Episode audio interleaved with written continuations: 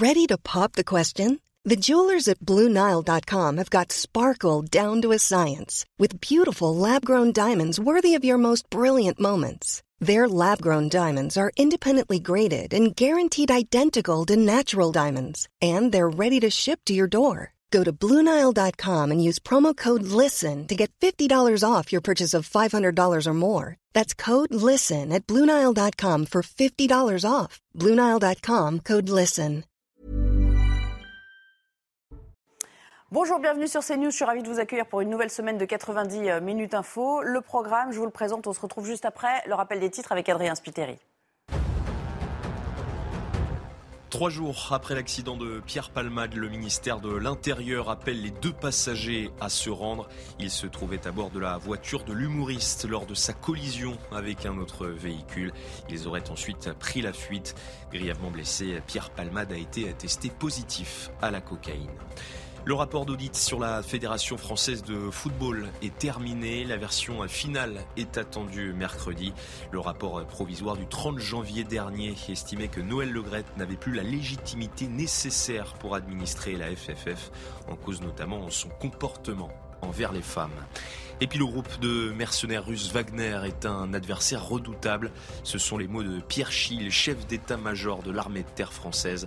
Regardons la démonstration qu'ils sont en train de faire, a-t-il déclaré. Hier, le chef du groupe Wagner revendiquait la prise d'une localité près de Bakhmut en Ukraine. Et au programme aujourd'hui, la semaine 2 dans l'hémicycle autour du euh, projet de réforme des retraites. Peut-on faire pire d'ailleurs que la première? Écoutez indigne d'une grande démocratie de procéder par l'invective, par l'injure, par la menace. Quand on est dans l'insulte, quand on est dans le brouhaha, quand on est dans l'invective, quand on est parfois dans la haine, je pense qu'on ne rend pas service au débat démocratique. Nous parlerons évidemment de ce drame en Seine-et-Marne dont euh, Pierre Palmade est à l'origine. Nous parlerons de ces victimes toujours hospitalisées. Et puis nous nous interrogerons également sur l'addiction aux drogues qui parfois entraînent ce genre de conduite. Les gens qui prennent de la cocaïne, ils ont l'impression que non seulement ça les rend normales, mais en plus que ça leur donne une espèce de pouvoir en plus. Et ils se rendent pas compte parce qu'ils ne ressentent pas la fatigue de la même façon, qu'ils sont en fait à côté de leur pompe. Enfin, un code de bonne conduite à l'adresse des riverains. Ça se passe dans une cité de Nanterre où, euh, malgré les formules polies, vous le verrez, les résidents n'ont qu'à bien se tenir face aux dealers et euh, bah, dans une normalisation de, du trafic de stupéfiants. Euh, cette démarche-là de, de s'adresser au voisinage d'un immeuble et on est le, le, la caractérisation et, euh, et, mes collègues sur le terrain le, le constatent au quotidien. Et voilà, pour m'accompagner aujourd'hui, Gabriel Cluzel, bonjour. Vous dirigez évidemment Boulevard Voltaire. Merci d'être en notre compagnie. Jonathan Sixou est là également, bonjour, journaliste chez Causeur. Bonjour Jonathan. On accueille également euh, Maître Jérémy Calfon, avocat euh, pénaliste. Bonjour. Merci d'avoir répondu à notre invitation. Et Florian Tardif du service politique. Vous l'aurez compris, c'est la reprise des débats aujourd'hui dans l'hémicycle autour euh, de la réforme des retraites. Après une première semaine qui oscillait entre ambiance de cours de récré, tribune de théâtre et autres réjouissances, affligeants, diront euh, certains. Euh, on a eu cinq jours, en effet, d'un spectacle désastreux donné aux, aux Français. Bonjour, Elodie Huchard, vous êtes, vous êtes sur place. On s'attend dès ce lundi à des débats de la même teneur Rassurez-nous quand même. Alors Nelly, j'aimerais beaucoup vous rassurer, mais malheureusement, je dois vous dire que quand on parle aux députés, ils ne sont pas franchement optimistes. Tous se disent fatigués, lassés. Et d'ailleurs, tous les partis, hein, y compris la NUPS, expliquent que ces débats qui traînent, ces invectives personnelles et le fait de ne pas parler de fond, ça commence sérieusement à les lasser. Alors très clairement, il reste 15 856 amendements à étudier cette semaine. Aucun suspense. Hein. Si les amendements ne sont pas retirés, le texte n'ira pas au bout. Il y a donc deux options. La première, c'est que la NUPS retire ces amendements par paquet. Permettra d'accélérer l'examen du texte parce que, évidemment, les députés de la NUPS ont conscience que l'article 7 qui parle de l'âge légal de départ à la retraite est important pour les Français et que ça serait dommage de se priver de ce débat. Mais d'un autre côté, certains nous expliquent que, vu la mobilisation dans la rue, c'est aussi de leur devoir de bloquer le texte ici à l'Assemblée et donc ils pourraient décider de bloquer le texte jusqu'au bout. Et puis surtout, les députés savent que c'est véritablement une course contre la montre. On le sait maintenant. Vendredi à minuit, les débats seront terminés ici. Ils vont reprendre à 16 heures pour parler de l'index senior en commission. L'index senior, ça avait pris plus d'une journée de débat alors que la NUPS nous dit qu'ils veulent aller vite là-dessus, que ce sont des mesurettes. Oui, mais on le voit bien de toute façon, tant qu'ils ne retirent pas leurs amendements, les débats vont traîner, même si les députés ont conscience que le spectacle qu'ils ont donné la semaine dernière n'était pas franchement pour les mettre en valeur. Merci beaucoup, Elodie. On vous retrouve tout à l'heure. Vous serez euh, avec un, député euh, d'Europe Écologie Les Verts qui répondra euh, à nos questions. Florian Tardy, je vais commencer avec vous. C'est vrai que les appels se font de plus en plus pressants, en particulier à l'adresse de la NUPS pour qu'elle retire, parce que c'est elle qui est à l'origine de, la plupart de ces milliers d'amendements qui ont été déposés, y compris ces appels émanant de, de l'exécutif. Ce qui peut surprendre, parce qu'on disait au début, dans ce jeu qui se noue à l'Assemblée, l'exécutif a intérêt à ce qu'on n'arrive jamais à ce fameux article 7. Or là, maintenant, reste responsabilité, ils disent mais retirez vos amendements, qu'on débatte du fond. L'exécutif et les républicains. parce que bien évidemment, cela ferait les affaires des républicains si on n'allait pas jusqu'à l'article 7 qui, on le rappelle, permet euh, de décaler l'âge légal de 62 euh, à 64 ans. Oui, je rappelle que sur 20 000 amendements qui ont été déposés, 18 000 proviennent de la NUPES et 13 000 de la France insoumise. Et on est divisé au sein de la NUPES euh, puisque, justement, il y a bon nombre de députés députés du Parti socialiste, députés Europe Écologie Les Verts et députés euh, PC du Parti communiste qui souhaitent aller jusqu'à cet article 7 euh, pour pouvoir l'amender, le modifier. Sauf que ce n'est pas la stratégie adoptée par les députés de la France insoumise. C'est-à-dire que la présidente de groupe Mathilde Panot ne souhaite pas aller euh, plus vite, entre guillemets, que la musique, en retirant un certain nombre d'amendements pour pouvoir passer plus rapidement à l'étude de l'article 7 ce qui n'est pas le cas de l'ensemble des députés de la France insoumise. C'est-à-dire que la France insoumise n'est pas en accord avec les autres membres qui composent la NUPES et ils ne sont pas d'accord également entre eux au sein de la France insoumise, puisque François Ruffin, par exemple, souhaite retirer un, certain nombre d'amendements pour aller jusqu'à l'article 7. Donc vous l'avez compris, on se dirige vers encore des débats après l'Assemblée nationale eh où les uns et les autres ne sont pas d'accord. C'est vrai que ça commence à se compliquer, hein, expliquer comme ça, et on ira le vérifier avec un, député euh, écologiste tout à l'heure. Le gouvernement est inflexible, les syndicats aussi, vous l'avez compris. La rue peut-elle avoir le dernier mot dans cette affaire? Écoutez ce qu'en disait Sandrine Rousseau ce week-end. La rue a envie de se faire entendre.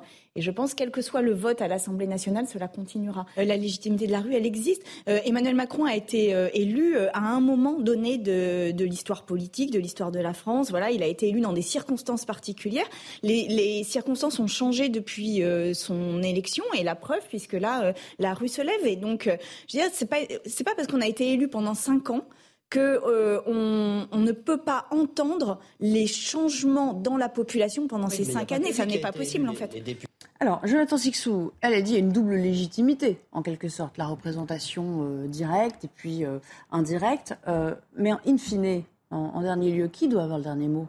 Sinon, si c'est la rue qui l'emporte à chaque fois, est-ce que le Parlement est légitime à voter les lois eh bien, ce qui est très compliqué, c'est que euh, là, déjà, elle tient le, même discours que Jean-Luc Mélenchon. Ce qu'on n'a pas gagné dans les urnes, on le gagnera dans la rue. Ce n'est pas vraiment une leçon de démocratie à la française, selon moi. Ce qui est inquiétant, euh, en plus de ce discours, c'est que, souvenez-vous, l'élection d'Emmanuel Macron en 2017 a atomisé le paysage politique l'arrivée de la NUPES à l'Assemblée nationale dynamite notre vie parlementaire. Et là où on assiste vraiment à un blocage euh, inédit, c'est qu'il n'y a plus de, responsables politiques qui ont suffisamment d'ancienneté, suffisamment d'expérience, me semble-t-il, pour incarner un, discours et une ligne politique euh, dans laquelle les Français peuvent se retrouver et surtout avoir confiance. Ça n'est pas rien. Et euh, le président de la République, avec quelques membres de son gouvernement, semble bien seul, justement, pour décider d'un texte de loi et, après le, faire voter, ce texte de loi. Et il y a un nœud on est dedans. il y a même un sac de nœuds que nous a brillamment euh, développé Florent. Mais il y a, le, cheminement, si je puis dire, parlementaire. Et on le voit bien, ne va pas être si simple du tout sur ce texte-là comme les, suivants euh, à l'avenir. C'est la fin, euh, Gabriel Cluzel, des poids lourds, des, grognards, comme on disait, le retour des Fayon, parce que ce qui vaut pour la NUPS, qu'on vient de nous expliquer, ça vaut aussi, on l'a vu, euh, pour les LR. En interne, euh, ça tire à U et à Dia entre ceux qui suivent la ligne Marlex-Ciotti et ceux qui veulent absolument se démarquer. On pense évidemment à Aurélien Pradi aujourd'hui. Oui, même si, euh, à mon avis, les, euh, les raisons ne sont pas les mêmes. Alors c'est vrai, vous avez raison, ça manque de poids lourd qui s'impose. Euh, il y aurait un poids lourd qui s'imposerait de lui-même. Bon, tout le monde se rallierait sans doute de personnalités charismatiques ayant fait ses preuves, et, etc. Ça, vous avez raison sur ce point, et c'est sans doute vrai aujourd'hui dans les deux partis, puisque le seul poids lourd du côté de la NUPES, c'est Jean-Luc Mélenchon, mais il n'est pas à l'Assemblée, donc manque de peau. Et, lui aussi, il n'est pas jamais à l'abri d'un coup d'éclat. on l'a encore vu sur on, on peut dire que sa, sa statue est en train un peu de la cancel culture partout, y compris pour les statuts de Jean-Luc Mélenchon. Euh, donc ça, c'est vrai que c'est un sujet. Mais euh, ils n'ont pas les mêmes problèmes, enfin, ou disons que la source n'est pas la même. C'est plutôt un attelage à dia, comme vous l'avez dit. On a, on a rajouté des wagons les uns aux autres pour dire une auberge espagnole et on a dit, on l'a emmené à l'Assemblée, on a dit, bon ben voilà, on est ensemble. Mais en réalité, aujourd'hui, bah, fatalement, ils ne s'entendent plus complètement puisque dès le départ, ils n'étaient pas pareils. Donc c'était un affichage électoral. LR, c'est un peu différent puisque là, c'est le radeau de la Méduse. Et chacun euh, a sa technique et se dit, mais comment on va s'en sortir Et, les, les, solutions ne sont pas les mêmes. C'est souvent ça dans les radeaux de la Méduse. Hein. On dit, bah non, on devrait faire ci, on devrait faire ça. voilà. Donc là, je, pense que de ce fait, les, problématiques euh, ne sont pas les mêmes. Euh, ce qui est gênant, c'est qu'on a l'impression que l'agite propre a pris le pas sur la réflexion parlementaire. On, se croirait à une assemblée générale de l'UNEF à Tolbiac, et c'est quand même dérangeant parce que c'est l'Assemblée nationale française. Jérémy Calfon, euh, euh, même si ce n'est pas a priori votre premier domaine de, compétence, justement, quel regard vous, vous, euh, vous portez sur cette actualité? Peut-être même, je vais, je vais un petit peu provoquer, en tant que spectateur de, ce, de ce, cette tribune, de ce théâtre. Bah, En fait, depuis le début de la mandature, on a vraiment le sentiment que cette Assemblée nationale part à volo. Mais en réalité, quand on regarde bien l'histoire de notre République, il y a une tradition d'agitation au sein du Parlement. Moi, j'ai le sentiment de euh, voir un petit peu en live euh, mes cours sur la Troisième République, sur la Quatrième République, où il y avait une agitation parlementaire permanente, où euh, la vie parlementaire était très vivace, où on utilisait le droit parlementaire de façon très intense. ce qui finalement a été un peu mis sous les par la Ve République, où il y avait des chefs, qui disait il faut faire ça, les députés étrangers. On a le sentiment qu'une vie parlementaire euh, assez ancienne finalement a été ressuscitée. Sauf que dans le verbe et dans la verve, c'était peut-être un peu différent quand même, hein, sur la hauteur, de vol des débats et de l'expression. Enfin, je ne sais pas, moi je ça comme ça, mais... Peut-être. Euh, alors moi, j'étais pas là pour en juger. Je pense que beaucoup d'entre nous, beaucoup non plus. Euh, mais il, ne faut pas non plus idéaliser le passé. Aujourd'hui, on a aussi euh, la chance, alors chance ou malchance, d'avoir à l'Assemblée nationale des gens qui viennent aussi de la société civile. Beaucoup, on n'a pas que des avocats. À l'époque, beaucoup de mes confrères étaient à l'Assemblée nationale. C'est plus le cas aujourd'hui. On a beaucoup de gens qui viennent de la société civile, qui ne sont pas nécessairement rompus à ce genre de joute et qui font, eh bien, avec euh, leurs armes finalement. Et est-ce que ça représente la société française? Finalement, peut, être ça représente une société française qui se bordélise, pour euh, reprendre le terme. Aurélien Taché est avec nous en direct de l'Assemblée. Bonjour, merci de répondre à nos questions. Je rappelle que vous êtes euh, député européen Gilet Vert du Val d'Oise. Alors on le sait, la semaine qui s'ouvre est cruciale, parce que c'est la dernière, hein. euh, en tout cas pour le Parlement. Faut-il, selon vous, puisqu'on a beaucoup parlé des dissensions qui règnent au sein de la NUPS à ce propos, faut-il vous êtes, vous êtes, de l'école de ceux qui veulent le retrait des amendements pour qu'enfin, enfin, on y arrive à ce fichu article 7 Ou vous dites non, non, on va maintenir les choses en l'état bah, D'abord, je dis que si le gouvernement ne nous avait pas euh, contraints avec une procédure extrêmement particulière à débattre en 15 jours, on n'aurait pas eu à se poser toutes ces questions. Donc euh, je vais vous répondre évidemment. Mais euh, ne retournons pas complètement les responsabilités. C'est le gouvernement qui fait le choix d'une procédure qui ne permet pas un débat avec le temps nécessaire. Maintenant, moi, je tiens absolument à ce qu'on discute de l'article 7, effectivement, parce que je ne veux pas qu'on vienne dans quelques temps nous expliquer ah mais si l'article 7 avait été euh, examiné, euh, évidemment que j'aurais voté contre ou que je me serais abstenu. il va falloir que chaque parlementaire prenne ses responsabilités et dise aux Français en conscience si oui ou non il veut qu'il travaille jusqu'à minimum 64 ans, 67 pour partir sans décote. Il faut un vote pour cela. Moi j'y tiens.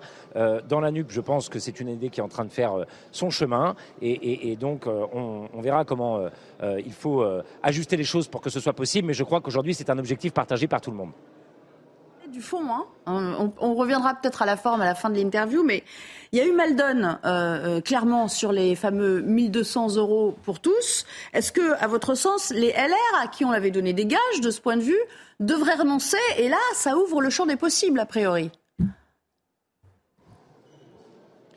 Sur les 1200 euros pour tous, malheureusement, vous voyez bien que euh, beaucoup de vos euh, euh, confrères eux-mêmes reconnaissent qu'ils ont été un petit peu baladés, que finalement, comme les Français les premiers, on, a tous, peut-être sauf l'opposition qui se méfie un, petit peu plus des promesses du gouvernement, mais il y, a eu un, espèce d'effet d'annonce, d'effet waouh, comme ça, tout le monde va avoir 1200 euros, on va sortir 4 millions de retraités de la pauvreté, et on s'aperçoit au fur et à mesure que ça ne va concerner que très peu de gens qu'il faudra vraiment avoir eu sa, carrière complète, ce qui n'est quasiment jamais le cas pour les femmes qui peuvent avoir eu des interruptions plus souvent que les hommes, soit liées à la, grossesse ou à d'autres problèmes de discrimination professionnelle, parce qu'on sait bien que malheureusement c'est encore le cas dans notre pays. Donc vous voyez bien que même là-dessus, il y a en tourloupe finalement, il y a anguille sous roche, et c'est pour ça qu'il faut absolument qu'on puisse avoir un débat le plus clair possible avec les Français et à l'Assemblée nationale pour qu'ils voient véritablement ce qu'il y a dans ce projet, leur demander de travailler plus longtemps pour finalement euh, euh, compenser euh, des désengagements de l'État sans que les plus précaires d'entre eux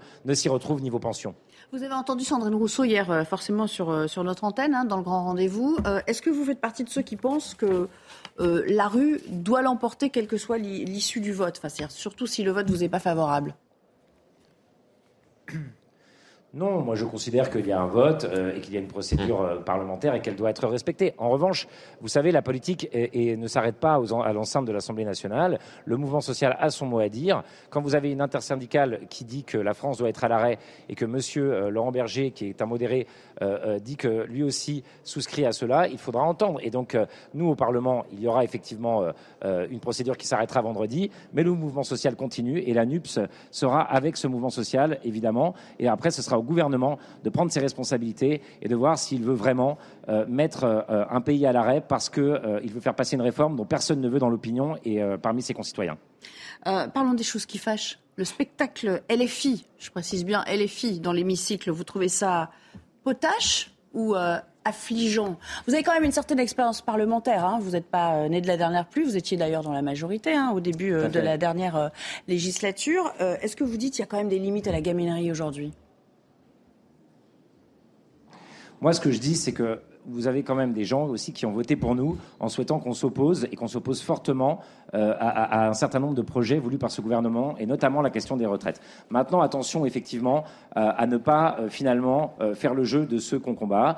nous avons, nous devons opposer une contestation très ferme, sans ambiguïté, à ce projet, mais nous devons le faire le plus efficacement possible. C'est aussi ce qu'attendent nos électeurs, c'est que nous obtenions des victoires et pour cela, il faut effectivement avoir une stratégie parlementaire qui soit peut-être un peu revue, un peu affinée pour qu'elle donne un vrai débouché au mouvement social. Encore une fois, j'ai aussi entendu, euh, euh, j'ai entendu euh, ma collègue Sandrine Rousseau à votre antenne hier, j'ai aussi entendu Laurent Berger sur une autre antenne, et c'est ce qu'il souhaite, et je le comprends, et, je m'inscris pleinement dans, dans, cette logique. Donc oui, pour une opposition ferme, c'est ce qu'attendent nos électeurs. Attention en revanche sur l'efficacité, et là on peut sûrement faire mieux.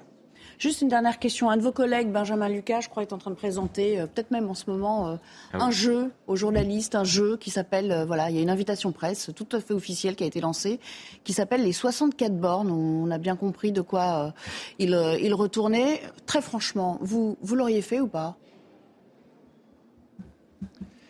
Bon, moi, j'ai pas le talent créatif de Benjamin, donc je pense pas que je me serais lancé euh, là-dedans. Mais par contre, je trouve que c'est une très bonne idée. Euh, Benjamin euh, a, trouvé un moyen ludique et pédagogique de faire passer un message. Aucun problème. Et puis, chacun son style. Moi, j'en ai un autre, mais ça, c'est pas grave. L'Assemblée est faite et riche de sa diversité.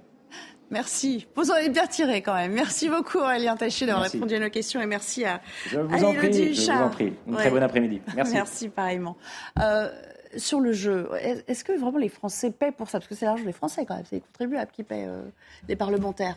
Oui, ça, ressemble vraiment à un gadget. Bon, après, je ne mettrai pas ça sur le même plan euh, que le, le, ballon de foot ou le pendu. C'est quand même pas euh, violent, c'est un jeu de mots sur son nom de famille. Bon, c'est c'est pas. c'est de fait, c'est une façon de se faire de la publicité. Ils, essaient de se démarquer chacun les uns et les autres. C'est pas très grave, ça fait pas avancer le schmilblick, mais c'est pas euh, euh gravissime. Ça me paraît pas avoir un caractère euh, euh, gravissime. Moi, ce que je note, c'est que la Nupes déploie des trésors d'imagination, mais les syndicats aussi, d'une façon, même si tout le monde s'accorde à dire que ça se passe très bien dans la rue, qu'ils font ça très bien. Mais enfin, néanmoins, il y a beaucoup d'agitation. On en fait des tonnes pour compenser quand même un péché originel qui est certains, c'est qu'ils avaient tous appelé à voter Macron. Donc euh, à un moment, vous savez, c'est la dame patronesse qui a fauté, qui essaie de se boutonner jusqu'en haut pour euh, montrer toute sa vertu. Bah, c'est tout à fait la même configuration. Revenons, Florian, euh, sans être trop technique non plus, à cette question des 1200 euros. C'est quand même très très important parce que c'est quand même aussi révélateur de la mauvaise communication de ce gouvernement qui s'empêtre maintenant, on l'a vu, y compris ce matin sur, sur notre antenne, des membres de la majorité qui, qui vont au combat pour tenter d'expliquer un peu ce qui a pu se passer. Mais c'est quand même euh, si, c'est une arnaque, il faut le dire tel quel. Est-ce que c'est une arnaque? Oui, c'est une arnaque, euh, puisque en fait, Qu'est-ce qui s'est passé? Ils ont fait d'un cas particulier un cas général. Oui, le cas particulier d'une personne travaillant au SMIC et qui a travaillé toute sa vie, qui n'a pas une carrière hachée, qui ne s'est pas arrêté pendant X années, aura le droit à une revalorisation de l'ordre de 100 euros. C'est-à-dire que euh, sa pension passera de un peu plus de 1100 euros à un peu, plus, un peu moins de 1200 euros. Et même on euh, dit par une mois. fourchette autour de 60. Hein C'est, plutôt, non, c'est, euh, plutôt aux alentours de un peu plus de 90, entre Ouais. 90 et, et, et 100. Il y a différents euh, mécanismes qui, Mais ça euh, concerne qui combien de personnes? C'est ça qu'il faut savoir. Mais ça, le gouvernement n'est pas capable de euh, le dire précisément. Pourquoi? Parce qu'il doit euh, s'appuyer sur le nombre de trimestres qui ont été euh, cotisés par les dites personnes, c'est-à-dire que ce soit les personnes qui sont actuellement à la retraite ou les personnes qui vont partir prochainement à la retraite. Et avant 2007, on n'avait pas ce système de euh, trimestre, de cotisation, de, de trimestre cotisé pour pouvoir calculer justement euh, le, le- le montant de, de la pension qu'on aura à verser. Donc ça va être euh, effectivement un vrai casse-tête pour l'exécutif pour déterminer l'ensemble des, euh, des, des personnes actuellement à la retraite et les nouveaux retraités, peut-être un peu plus d'ailleurs pour, pour les personnes actuellement à la retraite, combien ils vont toucher dans, dans le futur. Mais Alors- ça, ce sera un casse-tête qui viendra après, bien évidemment, le vote de la réforme, si la réforme est votée. Mais quand même, Jonathan Sixou, à quelques jours du vote maintenant, euh, euh, je- pardon d'insister, mais sur le plan politique, ça peut rebattre les cartes avec les LR, parce qu'on rappelle quand même que cette formation politique, on avait fait une sorte de casus belli hein, de, ce, euh, de cette question des 1200 euros euh, minimum. Oui, mais là, euh, chacun marche sur des œufs hein, avec, Mm. sur, sur, ce, sur ce, cette question précise des, des 1200 euros. On a vu euh, ce matin les différentes interventions de- des membres du gouvernement qui se euh, raccrochent euh, aux branches euh, en nous expliquant une nouvelle fois que nous n'avons rien compris de ce qu'ils nous disaient il y a encore euh, quelques jours. Le gouvernement euh, euh, pâtit euh, avec cette réforme en particulier d'une très très mauvaise communication. Alors qu'on nous dit que c'est tout, euh, du tout comme, euh, on la voit pas vraiment et surtout elle n'est pas effective. Je me demande si, euh, sans rentrer dans un débat, euh, dans une explication technocratique euh, euh, euh, ou- ou très technique, je me demande si l'heure n'est pas de simplement mettre les chiffres sur la table et d'expliquer aux Français euh, le, bien fondé euh, de cette réforme. Quand on a 3 000 milliards de dettes, il faut faire quelques concessions pour continuer d'avoir de, l'argent qui nous coûte de plus en plus cher. Allez, on s'interrompt un petit peu, on va passer à la chronique écho. C'est Eric de Ritmaten qui va euh, nous rejoindre.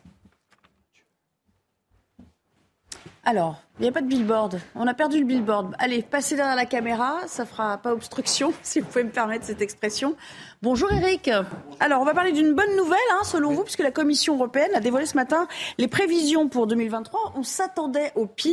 Visiblement, on n'y va pas tout à fait quand même. Alors, c'est vrai, disons que c'est meilleur que prévu. hein. Le point important, c'est que euh, euh, l'Europe, si vous voulez, la zone euro ne sera pas en récession. Tout le monde s'attendait vraiment à une chute importante. Eh bien, elle va résister hein, quand même à l'effondrement que l'on redoutait. Euh, il y a la hausse des prix, il y a l'énergie, bien sûr, vous le savez. Et là, donc, on sera en croissance l'an prochain. On va même approcher 1% de croissance d'après donc de la Commission européenne, 0,9% précisément. Mais quand on regarde la France, parce que ce qui est important, c'est de comparer à notre pays. Eh bien, là, on s'aperçoit que la France, elle, va être euh, en mauvaise position parce qu'elle sera trois fois moins bien logée, avec 0,3% de croissance, si tout va bien, j'ose dire. Alors ensuite, vous regardez l'inflation. L'inflation, là, elle va durer en 2023. La Commission européenne dit que dans la zone euro, je précise bien la zone euro, elle sera autour de 5,6%.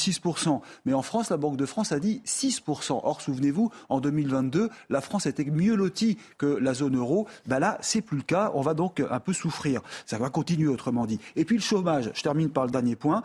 Euh, en France, on va rester à 7,3%. Et la zone euro annonce 6% de chômeurs. Donc, vous voyez, on n'arrive pas à résoudre ces chiffres. Alors, qu'est-ce que je veux dire par là? C'est que vous avez une France qui va être affaiblie en 2023. Vous avez une crise sociale, une crise morale, et puis plein de problèmes à régler en urgence, et on ne le fait pas. Euh, ça veut dire qu'on est même euh, handicapé à l'exportation. Souvenez-vous de la semaine dernière, on parlait du chiffre du commerce extérieur, 164 milliards de déficit. On a perdu un point de part de marché avec les clients européens euh, qui sont nos partenaires, au profit de pays comme l'Autriche et l'Irlande. Voilà donc la France qui est un pays qui aura sûrement beaucoup plus de chemin à faire que les autres pour remonter la pente cette année en 2023. Et dire que je pensais que vous étiez venu pour nous annoncer de bonnes nouvelles, Pour enfin pas si mauvaises Voilà. nouvelles. Merci beaucoup Eric. On reste ensemble, on continue évidemment à parler de la reprise des débats autour de la réforme des euh, retraites et puis on parlera évidemment de cette affaire qui nous a tous secoués ce week-end, euh, ce terrible accident qui a impliqué euh, plusieurs personnes et dont Pierre Palmade est à l'origine. On parlera de l'addiction à ce que sont ces drogues dures telles que la cocaïne avec vous notamment. À tout à l'heure. De retour avec vous euh, dans 90 minutes info. Avant de reprendre le débat quasiment là où nous l'avons laissé, je vous propose de retrouver euh, Michael Devez pour, euh, pardon, Mathieu Devez pour le Michael Dorian n'est pas là. Mathieu Devez pour le JT aujourd'hui. Bonjour Mathieu. Bonjour Nelly, bonjour à tous. Les médecins libéraux seront à nouveau en grève demain. Une manifestation est notamment prévue à Paris. Ils réclament des hausses de tarifs et s'opposent à une proposition de loi examinée au Sénat. Les détails avec Augustin Donadieu. Journée noire dans les cabinets et journée blanche dans la rue. Les médecins libéraux sont appelés à cesser le travail et à manifester dans Paris ce mardi. Objectif dénoncer l'acharnement du gouvernement sur leur profession, selon eux. On refuse de nous revaloriser pour, euh, pour pouvoir attirer des jeunes confrères. On veut transférer nos compétences durement acquises pendant 10 à 15 ans d'études. On, est en train de, de torpiller euh, la profession. On ne comprend pas pourquoi. L'un des éléments déclencheurs de ce mouvement, la proposition d'une hausse d'à peine 1,50€ sur la consultation de base, passant de 25 à 26,50€, loin des 50 euros réclamés. Une proposition vécue comme une provocation par les médecins. On demande des choses simples. Hein une revalorisation significative à la hauteur de la moyenne européenne et la baisse de la charge administrative, moi, au lieu de remplir des dossiers, j'ai envie de voir des gens malades. Et on nous surcharge de certificats, de dossiers à remplir, on embolise nos consultations avec de l'administratif. Les négociations avec l'assurance maladie entamées en novembre dernier doivent aboutir d'ici à la fin du mois. SOS Médecins s'est d'ores et déjà joint à la mobilisation, appelant ses adhérents à cesser le travail aussi pendant 24 heures à partir de demain. L'indemnité carburant est prolongée d'un mois jusqu'à fin mars. Il s'agit d'une prime de 100 euros disponible depuis mi-janvier pour les foyers les plus modestes. Selon Bruno Le Maire, environ la moitié des ménages concernés n'ont pas encore déposé de demande. On écoute le ministre de l'économie, c'était sur RTL ce matin.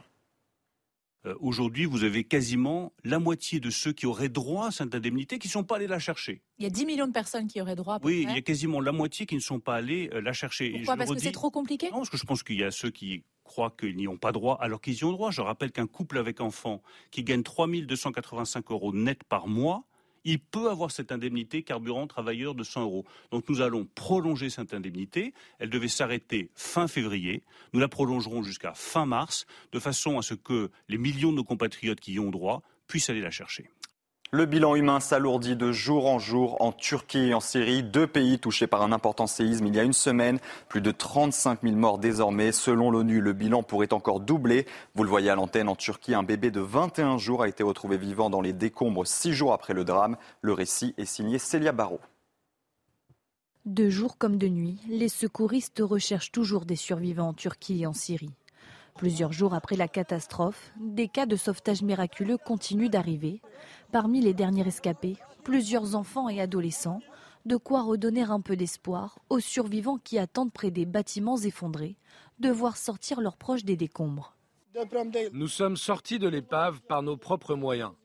Nous avons survécu, mais notre famille est toujours coincée à l'intérieur. Ma mère et ma sœur sont toujours dans l'épave, nous les attendons.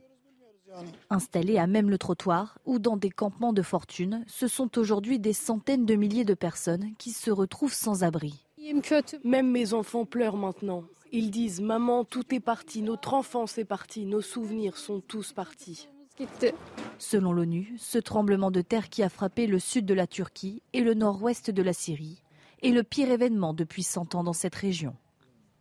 Les États-Unis démentent avoir envoyé des ballons espions dans l'espace aérien chinois. Pékin avait pourtant affirmé que des ballons américains avaient survolé le pays à plus de dix reprises sans aucune autorisation depuis l'année dernière. Les États-Unis et la Chine sont en pleine tension depuis le survol du sol américain par un engin chinois finalement abattu.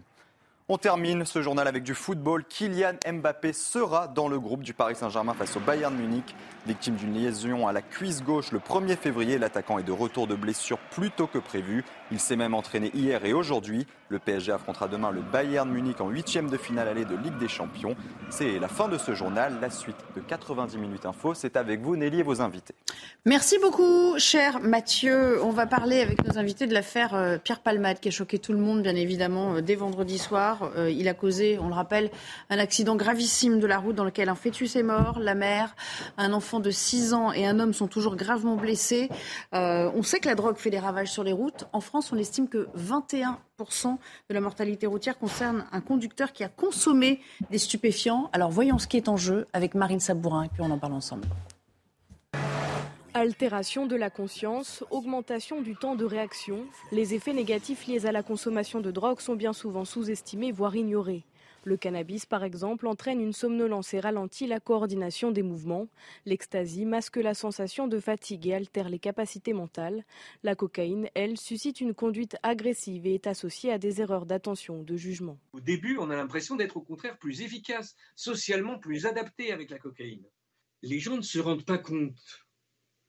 Ils ont l'impression d'être dans leur état normal alors qu'en fait, il y a déjà souvent longtemps que le manque de sommeil, le manque d'hygiène de vie fait qu'ils se sont éloignés de la norme qu'ils chérissent tant.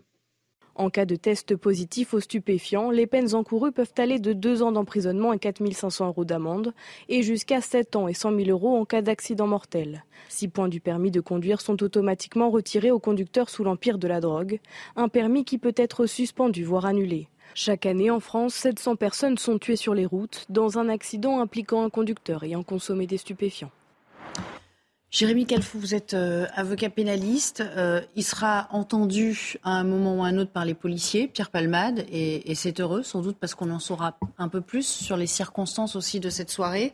Euh, il y aura sans doute des poursuites judiciaires à suivre. On parle déjà d'une enquête pour homicide involontaire. Ça peut aller chercher loin, ce genre d'affaires, surtout quand il s'agit de quelqu'un qui avait des antécédents, y compris judiciaires, liés à sa consommation de stupéfiants il faut être très prudent ici parce qu'on ne connaît pas le dossier. Vous l'avez dit, Pierre Palmade n'a pas été entendu. J'ai cru comprendre qu'il y avait deux personnes qui avaient assisté à l'accident qui étaient en fuite. Donc finalement, on ne sait pas grand-chose de ce drame. Euh, la peine maximale encourue pour un homicide involontaire sous l'emprise de stupéfiants, c'est non pas 7 ans d'emprisonnement, mais 10 ans d'emprisonnement si vous avez en plus de la consommation de stupéfiants, violer une règle de prudence ou de sécurité. Si par exemple un stop a été brûlé ou une ligne blanche a été franchie, on a violé une autre règle de prudence et donc là en l'occurrence c'est un excès de vitesse par exemple. Un excès de vitesse, c'est donc 10 ans d'emprisonnement encouru. Ça peut aller chercher effectivement très loin. Mais dans les faits, euh, je pense que statistiquement, on a plus affaire à des ports de bracelets électroniques quand même dans les affaires qui sont traitées en l'espèce. Alors, je n'ai pas les statistiques sur les homicides involontaires. Ce qui est sûr, c'est que ce sont des peines encourues, c'est un maximum légal. Le maximum légal est rarement atteint. Mais en réalité, la plupart du temps, lorsque l'on traite de ce genre d'affaires, on est face à une culpabilité très forte de la personne euh, qui a causé l'accident. Et généralement, cette culpabilité est une peine en soi. Alors, il y a en plus une peine euh, prononcée par la justice, une sorte de de honte sociale qui est rajoutée en plus. Mais généralement, euh, le conducteur euh, porte la culpabilité en lui. Et c'est souvent des audiences qui sont très émouvantes parce que vous avez la plupart du temps un conducteur qui est psychologiquement ravagé par, par les conséquences de l'accident. Et d'autant plus là, lorsqu'il s'agit de quelqu'un qui en plus a une, une notoriété nationale. Gabriel Cluzel, qu'est-ce que ça vous inspire cette affaire? On a vu quand même un déferlement sur les réseaux sociaux, y compris euh, de ceux qui disaient, euh, au fond, euh, Pierre Palmade, euh, ce ne sera pas un justiciable comme les autres, il va s'en sortir. Enfin, je veux dire, les gens sont très, très euh, pris euh, et saisis par cette affaire, disant qu'on avait trop parlé de lui dans un premier temps et pas assez donné la parole à la famille des, victimes ou qu'on s'était pas assez intéressé au sort des, des autres victimes. Ça, ça, vous a frappé aussi? C'est vrai que ça, ça, a pu heurter, on le comprend, parce que on a su très vite qu'il y avait un enfant blessé, qu'il y avait une jeune femme enceinte.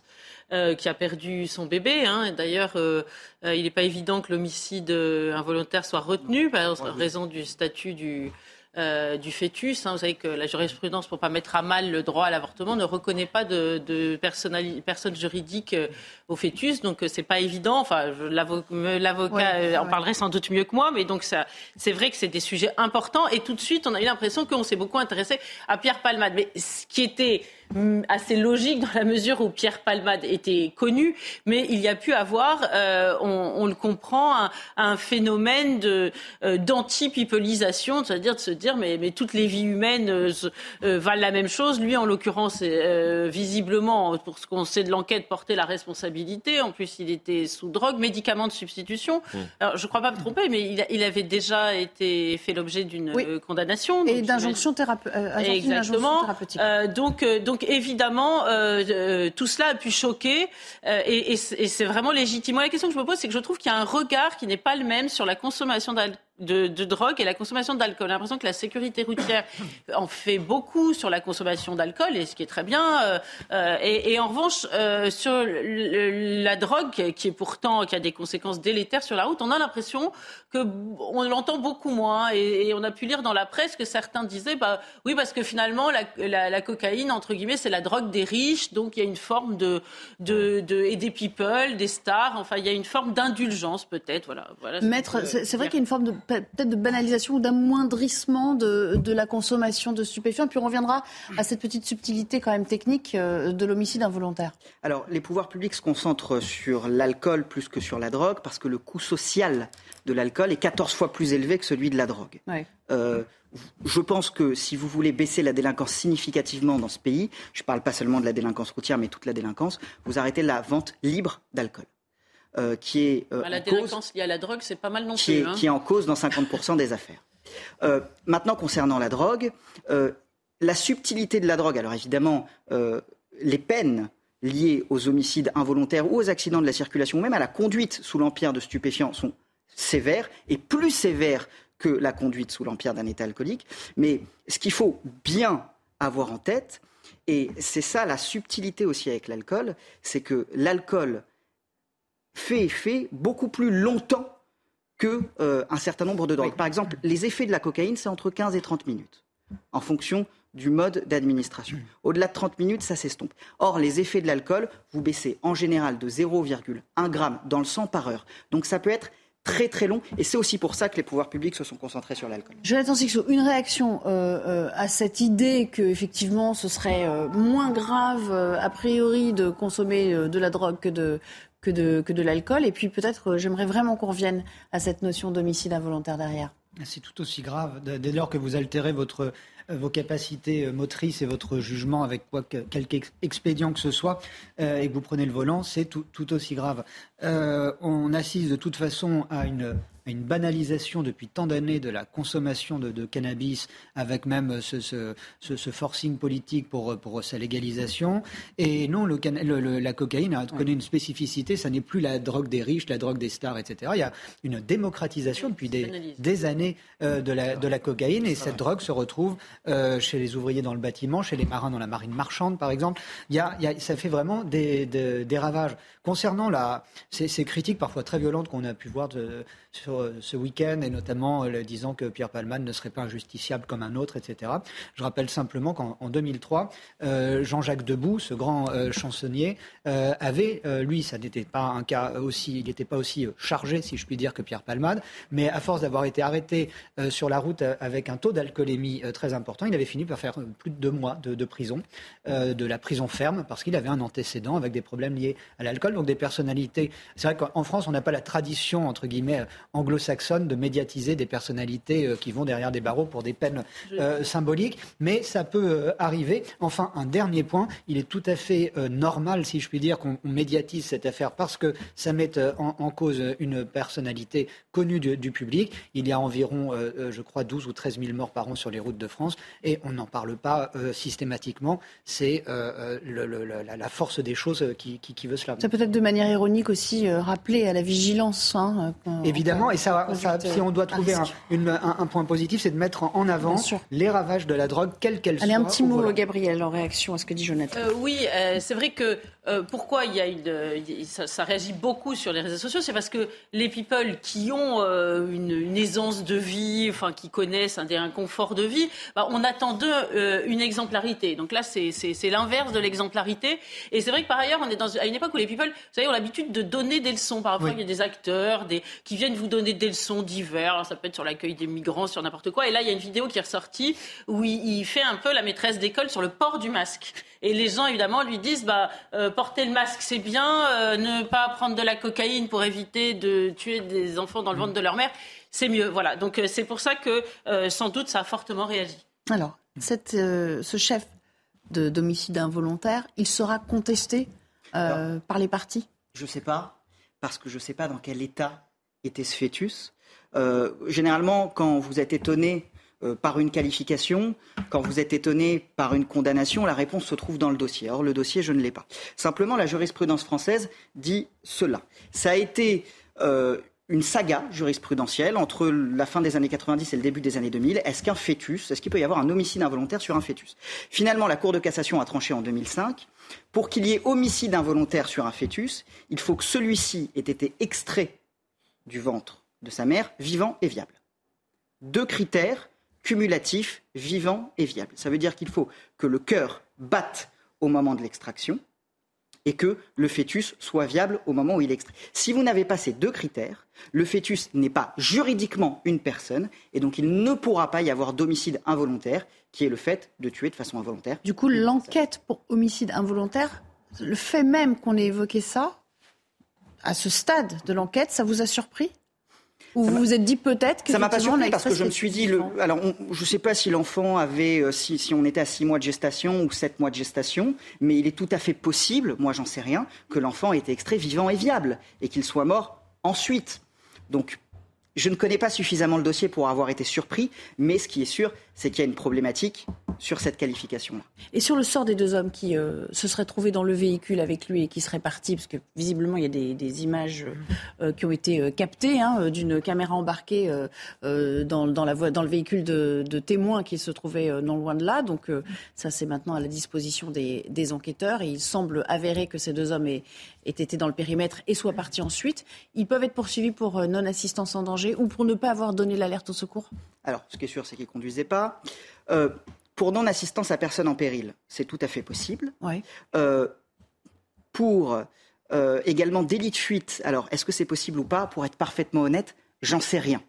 Euh, néanmoins, pour non-assistance à personne en péril, à partir du moment où vous pouvez porter assistance à quelqu'un sans mettre en danger votre propre sécurité, alors vous pouvez être poursuivi pour non-assistance à personne en péril. Alors, on n'a pas fini de parler de cette affaire, puisque d'ici quelques minutes, nous serons euh, euh, du côté de l'hôpital Beaujon, qui se trouve à, Clichy, pour s'enquérir hein, de la santé des, des victimes de cet accident. Nous serons avec une de nos équipes. On va aussi faire un petit détour, Florian, vous êtes resté en notre compagnie, par l'Assemblée parce que là, ça y est, à 16h16, mmh. les débats sont bien entamés. Quoique, j'ai envie de dire les débats, euh, il semblerait qu'il y a quelques minutes, on vous l'a dit sans doute sur votre fil euh, WhatsApp, euh, on parlait déjà du ma porte dans l'hémicycle. Ça veut dire qu'on n'est toujours pas sur le fond. A priori. Oui, tout à fait. les débats parlementaires ont, repris tout à l'heure, il, il, y a quelques minutes à peine. débats qui ont débuté par plusieurs rappels au règlement. Les rappels au règlement, cela permet aux députés de s'exprimer et clairement d'afficher leur point de vue ou leur mécontentement à propos euh, de tel ou tel sujet. Éric Coquerel a par exemple euh, expliqué euh, qu'il souhaitait que les débats se prolongent au-delà du, 17 février. Il y a également Jean-Philippe Tanguy qui s'est exprimé sur cette notion de, pension revalorisée à hauteur de 1200 euros. Et d'ores et déjà, bien évidemment, le cas de, de Thomas Porte, on le rappelle, ce député LFI qui avait euh, posté sur les réseaux sociaux une photo euh, de lui posant fièrement le pied sur un ballon qui représentait la tête d'Olivier Dussopt, le ministre du Travail, qui est lui-même présent dans l'hémicycle, qui défend ce texte pour le gouvernement, puisque c'est lui qui a la charge justement de porter cette réforme des, retraites. Et d'ores et déjà, donc, le cas de, ce député, qui, je le rappelle, a été exclu pour, pour 15 jours, a été évoqué dans l'enceinte de l'hémicycle. Donc, vous avez compris qu'on risque assez fort peu de débattre, euh, y compris ce soir, du fond euh, du sujet. Alors, on va peut-être écouter justement euh, ce député LFI, Adrien Clouet, je crois, hein, qui est en train de s'exprimer et voir un peu le, sentir un peu l'ambiance. Un allocataire de l'ASPA et de l'APL va perdre de l'argent avec votre réforme. Il va perdre de l'argent car un euro que vous leur donnez en minimum contributif sera retiré pour 1,50 euro en matière d'allocation. C'est donc deux enfermes pour tout le monde et 30 euros de moins également pour tout le monde. Bref, si vous aviez voulu améliorer l'emploi des seniors de manière juste, déjà vous seriez venu travailler ce week-end, on aurait ouvert l'Assemblée plutôt que de vous prélasser à la maison, mais on aurait pu examiner ce qui se fait dans les pays voisins. La Finlande, où on sanctionne le licenciement durable des seniors au boulot. On aurait pu regarder le Royaume-Uni, où on a des conseillers en insertion professionnelle dans le secteur médical. On aurait pu regarder également le Danemark, où on propose des emplois publics aux seniors lorsqu'ils sont licenciés. Bref, nous voterons non. Merci, monsieur le député. Le 1396, qui le défend? C'est monsieur Le Gall, c'est ça? Allez-y, monsieur Le Gall. Merci, monsieur le président. Alors c'est intéressant, c'est intéressant parce qu'il évoque l'index des seniors. C'est quelque chose qu'on n'a pas encore euh, euh évoqué. L'article 2, donc on l'a pas, voilà, on l'a pas encore dit sur ce plateau. Mais là aussi, on estime que le gouvernement ne va pas assez loin pour l'index des seniors. Il n'y a pas d'amende euh, suffisante. En tout cas, euh, on parle d'index, là on aurait, pu, on aurait dû dire, euh, sans emploi des seniors, on devrait de toute façon mettre les entreprises à l'amende. Il y a une certaine inflexion qui a été réalisée puisqu'on passerait d'entreprises de plus de 300 salariés à 50 salariés seulement, mais y compris dans la majorité, on estime que l'employabilité des seniors, qui est un sujet à part, aurait dû être traité justement à part, c'est-à-dire qu'il y ait un projet de loi euh, qui soit euh, euh, porté par, par exemple, le ministre du Travail et qui arrive à l'Assemblée nationale puis au Sénat et qu'on puisse discuter longuement de l'employabilité des seniors, qui est un vrai sujet, qui est un vrai débat et qui ne soit pas compris 42% sans euh, activité, je crois. Hein, c'est euh. un peu plus de 42% sans activité. Après, effectivement, il y a moins de 7% qui sont au chômage.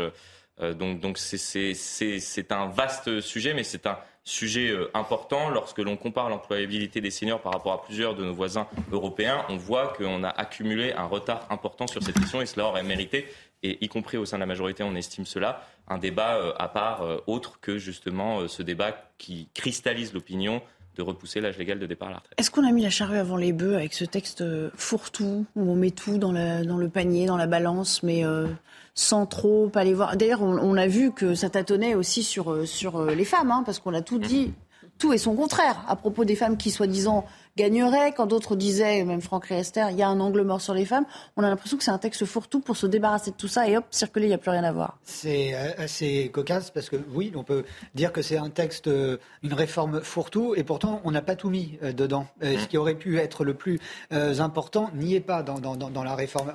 C'est finalement assez macronien le spectacle auquel on assiste. Le, le, chef de l'État met la France dans la rue pour une réforme qui n'est même pas bonne pour le système même des retraites. On pourrait penser que la France, les Français ne comprennent rien à une bonne réforme, mais ça n'est même pas le cas. Euh, et dès lors que, par exemple, ce qui n'est pas dans, dans, la, dans, la réforme, ça serait euh, l'indexation du départ, de l'âge de départ à la retraite sur l'espérance de vie. Et mm. ça, personne ne veut y toucher. Or, dès lors que vous ne voulez pas en, euh, parler, les, scènes auxquelles on assiste dans la rue, j'espère qu'à l'Assemblée, on se sera de, vite du passé oublié, mais les, manifs dans la rue, on aura les mêmes dans trois ans, dans cinq ans, si on, ne change pas profondément et de façon systémique. si on est toujours sur du paramétrique. Exactement. Euh, et donc, effectivement, ça peut paraître dès lors du bricolage, de, une réforme fourre-tout et qui, par définition, ne peut satisfaire personne. Maître Galfond. Oui, je, voudrais rebondir sur euh, ce qu'a dit euh, Florian Tardif. il n'y a pas si longtemps, je, parle sous votre contrôle, le gouvernement a diminué la, période d'indemnisation du chômage des seniors de 36 mois à 27 mois. Donc, déjà, il y a un sujet là-dessus. Deuxième élément, euh, la réforme, le passage des 60 ans à 62 ans avec avec la réforme Touraine, 43 années de cotisation, le marché du travail n'a pas encore absorbé déjà. Donc là, non seulement on sait qu'il y a 3 personnes sur 10 qui passent pas de l'emploi à la retraite, mais qui ont un sas de précarité avec le RSA, etc. On a une période d'indemnisation qui a une sécurité qui diminue et un marché du travail qui n'a pas encore absorbé les réformes précédentes. On va au-devant d'une catastrophe sur l'employabilité des seniors et potentiellement une baisse des pensions de beaucoup de monde. Vous voyez vous êtes très technique sur la question. On aurait dû vous embaucher dans la majorité pour expliquer tout ça. Gabriel, un dernier, un dernier petit mot sur, euh, sur ça, alors que je crois que c'est Rachel Keke qui s'exprimait dans l'hémicycle à l'instant.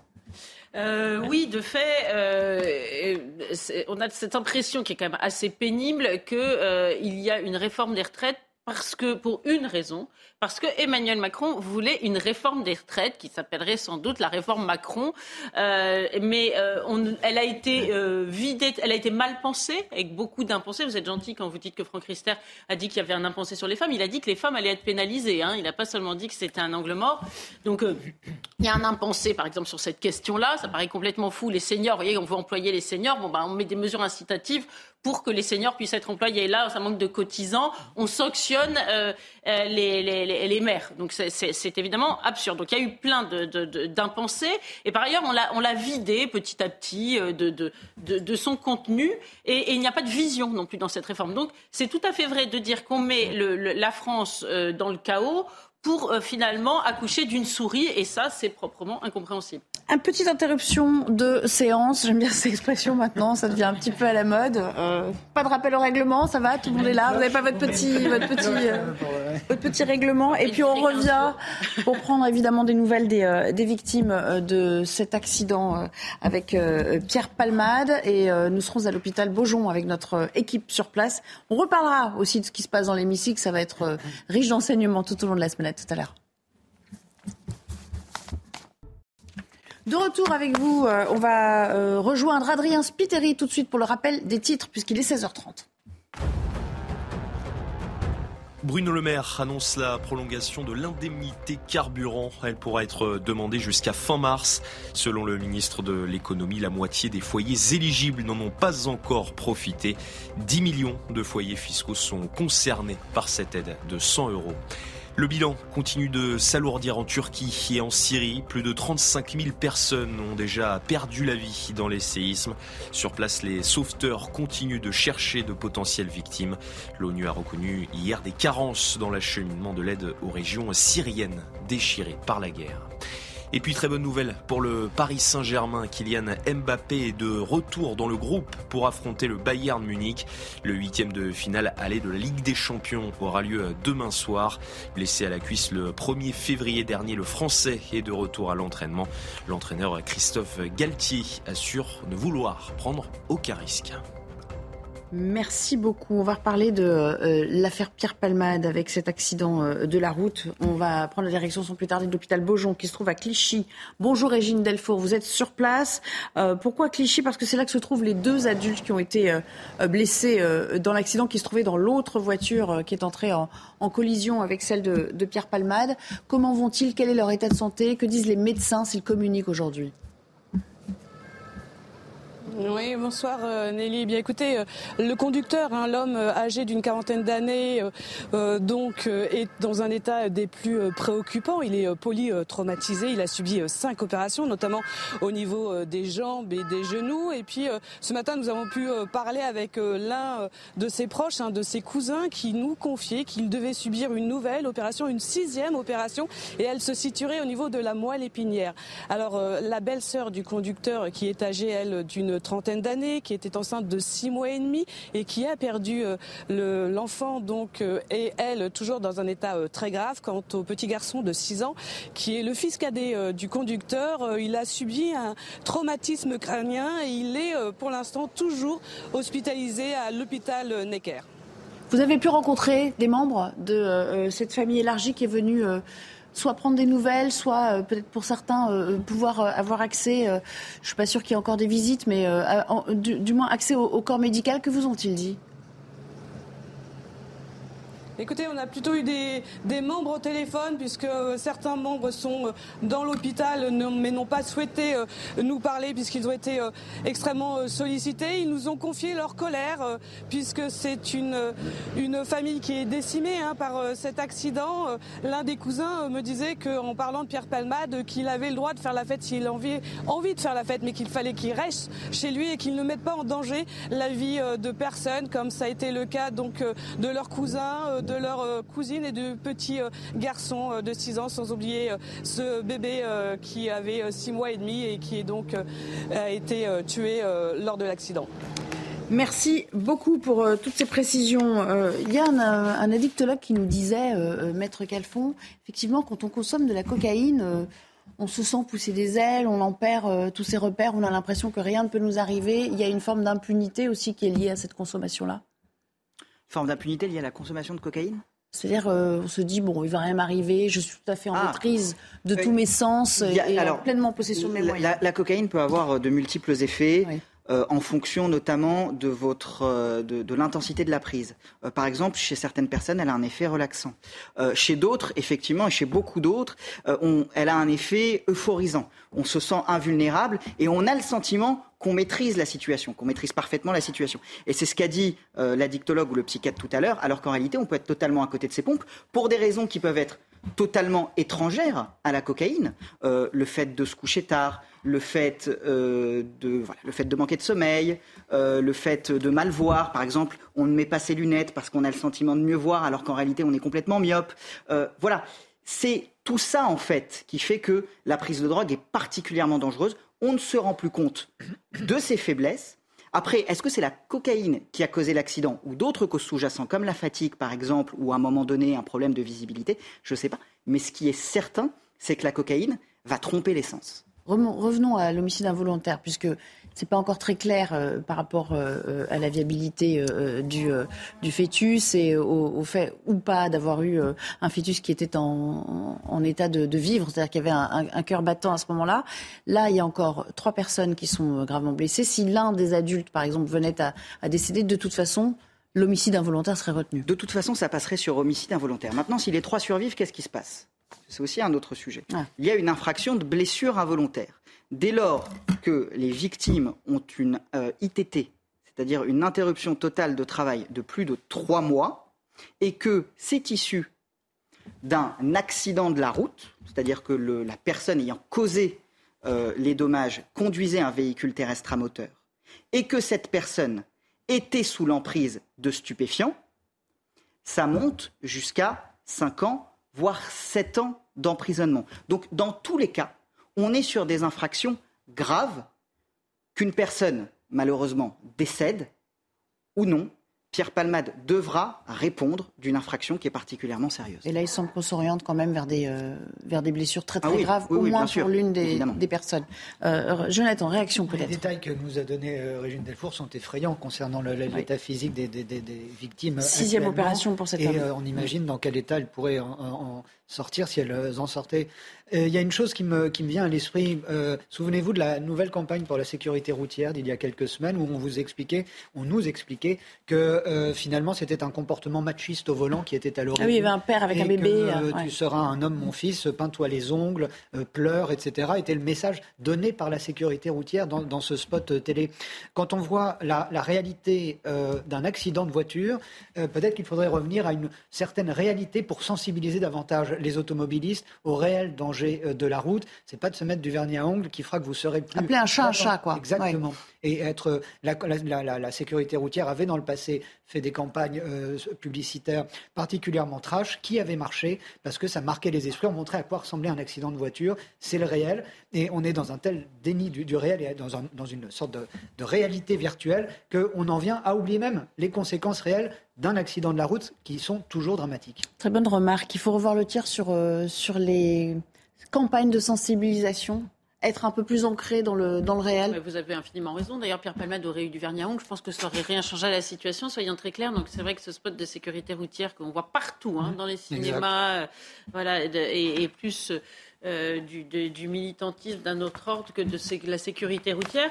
Mais moi, je, encore une fois, alors j'ai bien entendu, entendu votre développement, pourquoi on on s'occupe plus que de l'alcool, que de la drogue. Bah, pardon, mais je, je reste euh, pas très convaincu parce que aujourd'hui, euh, c'est vrai que le cannabis, ça paraît comme euh, une cigarette plus, si vous voulez, et, et, pour, euh, pour beaucoup de jeunes. Et quand on sait, par exemple, que la schizophrénie, hein, je ne parle pas de sécurité routière, hein, mais pour certains, pas pour tous, mais pour certains jeunes, une fois, ça suffit. Hein, moi, j'en ai parlé à un psychiatre euh, d'un hôpital parisien qui m'a dit on, est, on a beaucoup de jeunes euh, frappés par la schizophrénie. Bah, c'est vrai que la drogue est un vrai sujet et je pense qu'il il n'est pas assez abordé, c'est évident. Allez, on va remarquer une courte pause et puis on reparlera du trafic de drogue dans les cités avec ces lettres placardées dans les halls des bâtiments pour dire Laissez-nous faire notre business tranquille. Nous serons gentils avec vous, mais vraiment, s'il vous plaît, euh, laissez-nous la voie libre. C'est assez hallucinant. Là aussi, on verra que c'est assez lunaire. À tout à l'heure.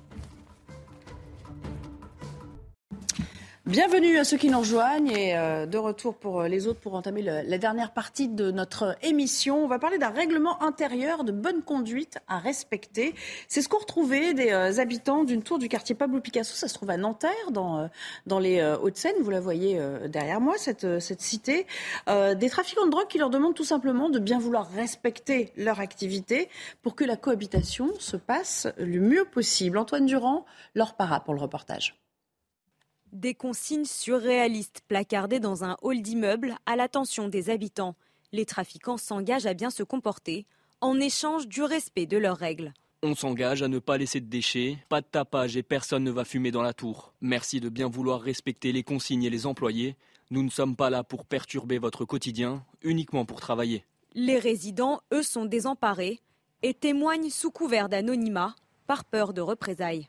Ils ont bloqué certains accès. Il ne faut pas les regarder dans les yeux. On a peur aujourd'hui qu'on nous mette le feu pour se venger. On vit comme dans un squat. La porte est toujours ouverte pour laisser passer les clients. Un président d'association du quartier dénonce les provocations des trafiquants qui vantent leurs gages de bonne volonté et invite les locataires à une meilleure communication. Les forces de police alertées par l'apparition de ces affiches admettent que ce n'est pas la première fois qu'ils font face à ce type de règlement. On est euh, bah, dans une normalisation du trafic de stupéfiants. Euh, cette démarche-là de, s'adresser au voisinage d'un immeuble, et on est la caractérisation, euh, et, mes collègues sur le terrain le, le constatent au quotidien. Selon un premier bilan du ministère de l'Intérieur, les délits pour usage ou trafic de stupéfiants ont connu une hausse en 2022, 13% par rapport à l'année précédente. Oui, c'est pas du tout le monde des bisounours. Hein. C'est circuler, il n'y a rien à voir, faites comme si nous n'étions pas là. Mais dans quel monde vit-on? Et là, je suis assez stupéfait de la réaction du syndicaliste politique qu'on vient de voir. Il y, a un, ton de résignation derrière tout cela. Euh, alors, je sais que sur le terrain, les flics font vraiment bien leur boulot, hein, mais, ce qui est incroyable, c'est que on atteint là, c'est exactement ce qu'on appelle un système mafieux. Euh, c'est comme ça que sont régis des quartiers entiers euh, de, Palerme, de Naples. vous vous mettez sous la protection, vous êtes euh, vassalisé et vous vous mettez sous la protection de, de, de, voisins particulièrement euh, dangereux et encombrants. Euh, je ne peux pas ne pas penser non plus à ce quartier qui, ce, ce, département, que Emmanuel Macron nous a vendu, si je puis dire, comme étant la Californie de la France. Et je me demande comment ce commerce... Non, c'était en Seine-Saint-Denis, c'était la Seine-Saint-Denis. C'est la Seine-Saint-Denis. Oui, là on est à Nanterre. On est dans les Hauts-de-Seine. C'est les, euh, les ce sont les Hauts-de-Seine, exactement. Mais je me demande dans quelle, dans quelle, euh, dans, quelle mesure toutes toutes, tous ces euh, trafics qui gangrènent les, les, les, les, grandes villes et les banlieues en particulier vont être gérés à, l'arrivée des, des, Jeux Olympiques dans, dans, dans, un an et demi, où, rien ne peut être fait. Parce que là, je ne vois pas quand vous démantelez un système absolument ancré dans, dans, des quartiers tentaculaires et euh, quand vous achetez en plus la, entre guillemets, la paix civile. La paix, la paix, pas de paix derrière ça. La paix sociale. Et puis vous avez vu la réaction, des, la réaction des, voisins, enfin des riverains. Ils disent euh, on a peur qu'ils mettent le feu à l'immeuble. Ça rappelle évidemment ce qui s'est passé il n'y a pas si longtemps en banlieue lyonnaise, avec cet immeuble euh, qui a pris feu dont on pense qu'à l'origine, il y avait un trafic de drogue dans la cage d'escalier. C'est dire qu'on a, on a même peur euh, des menaces, en fait. Hein. Euh, c'est un petit peu du, c'est un peu du chantage qu'on leur, euh, qu'on leur fait subir aujourd'hui. Oui, les dealers sont très polis, mais dans les apparences, mais visiblement, ils sont pas, très gentils parce que tous les, ceux qui habitent dans ces immeubles ont, ont peur d'eux. Mais cette lettre est terrible parce qu'elle montre qu'ils ont pris la main sur euh, le, magistère euh, moral dans le quartier. C'est eux qui décident de ce qu'on peut faire et ne pas faire. C'est reconnu, c'est très euh, serein comme façon de l'expliquer. Donc c'est assez terrifiant. Euh, on peut qualifier ça vraiment de, zone de, non-droit, parce que, ou en tout cas, c'est le droit des dealers, c'est un autre droit. Donc, et, et, ils considèrent leur travail, il y a aussi le regard qu'ils portent sur eux-mêmes. Leur travail est un travail comme un autre. Finalement, on dirait les employés municipaux qui viendraient chercher les poubelles et qui diraient, bah, mettez votre poubelle là, mais pas là. Donc, c'est assez terrible dans le, relativisme porté sur, euh, sur cette activité. Mais euh, Jonathan avait raison. Alors, pas, certes, c'est pas la Seine-Saint-Denis, mais c'est les Hauts-de-Seine, et précisément les Hauts-de-Seine, c'est Saint-Cloud ça, regroupe un certain nombre de villes euh, tout à fait huppées, proches de Paris. Euh, et, bah, c'est la défense aussi, les Hauts-de-seine, autant que je me Ces tours-là sont juste en face Exactement. donc euh, c'est le, des quartiers d'affaires et pourtant ils sont gangrénés par, par, les dealers. C'est les dealers qui font la loi. Il y a réellement de quoi s'inquiéter dans, dans, ce pays avec aussi cette expression un peu de fatalité. Tout le monde dit ah bah oui, ça m'étonne pas. Ah bon, ben ça m'étonne pas. C'est quand même très inquiétant. Et puis Nanterre, enfin c'est un peu ironique, mais pas si loin, euh, il y a le TGI aussi. Hein il y a un tribunal de grande instance. Après, la, cité Pablo Picasso est une cité problématique depuis longtemps. Hein. Euh, on le sait. Ce qui est frappant dans cet écriteau, c'est la professionnalisation des dealers. Regardez le champ lexical. La direction, les employés, cordialement.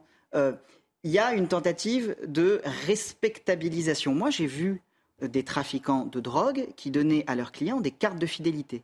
J'ai vu sur Instagram des publicités pour des trafiquants de drogue. Aujourd'hui, les trafiquants de stupéfiants se sont professionnalisés. Il y a une division des tâches. Vous avez les logisticiens, vous avez les revendeurs, vous avez euh, les personnes qui vont s'occuper de l'approvisionnement et les trafiquants eux-mêmes se pensent comme les membres d'une entreprise. Et c'est ça qui est extraordinaire aujourd'hui. C'est un comité d'entreprise. Non, mais c'est cette, espèce de banalisation. Mais maintenant, vous avez tous les deux parfaitement raison. On est quand même sur des mécanismes d'appropriation de l'espace public qui sont pour le coup vieux comme le trafic lui-même. Et malheureusement, même si la police et la justice sont particulièrement alertes sur le terrain, parce que c'est une priorité, la lutte contre le trafic de stupéfiants, eh ben, quand on démantèle un réseau, il y en a un autre qui revient et c'est absolument sans fin. Moi qui suis dans une petite commune comme Rouen, il y a eu beaucoup de réseaux qui ont été démantelés il y a quelques années, et ben on voit qu'ils sont en train de revenir progressivement. Ce ne sont pas les mêmes individus, mais finalement ce sont les mêmes circuits. Écoutez ce que ça inspire comme commentaire à, ce euh, responsable euh, policier des Hauts-de-Seine précisément. On insiste beaucoup hein, sur les tours en question dans ce quartier-là, puisque traditionnellement on sait que ce sont des, tours qui sont sujettes au trafic local. Donc euh, sur les trois derniers mois, le commissariat de Nanterre a fait plus de 26 kilos de résine saisie. Euh, plusieurs interpellations, plusieurs milliers d'euros. Parce que c'est quand même la mère des batailles pour Gérald Darmanin. Il communique hein, à grand renfort de, euh, de, prise de parole. Euh, démanteler le trafic de stupes, c'est quand même le, enfin, les fameux 10 000 points de deal qu'on veut absolument décapiter. C'est la grande affaire de Gérald Darmanin. Ça ne marche pas parce que c'est l'hydre à son tête, comme il le décrit si bien. C'est exactement l'exemple que j'allais vous, vous, donner, Nelly. Mais il y a des résultats, notamment dans les saisies records euh, de cocaïne, justement, euh, des saisies, euh, des, saisies de, résine de cannabis, il y en a régulièrement. C'est vrai que ça s'apparente à vider l'océan avec une petite cuillère. D'autant que d'autres continuent de re-remplir l'océan de l'autre côté, alors que vous, vous vous acharnez à le faire, le vider. donc, il, n'y aurait pas euh, d'autres solutions, a priori, que des, sortes, comme on le voit dans, certains pays d'Amérique latine qui, vivent dans des sociétés hyper violentes ou paramilitaires, où quand on veut démanteler un, trafic, eh ben, on y va avec l'armée.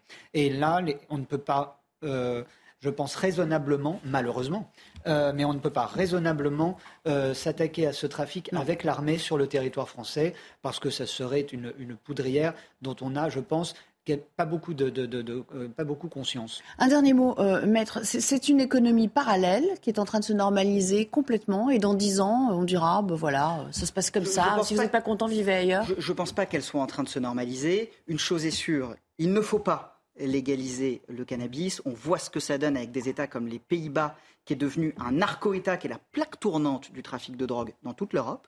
Euh, la difficulté, c'est que même s'il y a des peines très lourdes, qui sont mises en place. La semaine dernière, vous avez des dockers au Havre qui ont été condamnés à 20, 22 ans de réclusion criminelle pour trafic de drogue.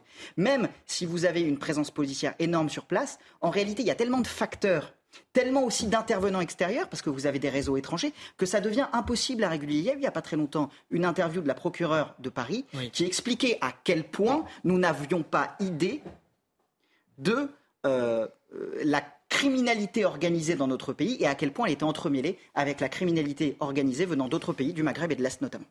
c'est la fin de notre émission déjà. Merci beaucoup à tous les trois euh, de m'avoir rejoint cet après-midi. Dans un instant, vous retrouverez Laurence Ferrari pour le début de Punchline. Et moi, je vous dis à demain pour une nouvelle édition de 90 minutes info. Excellente soirée.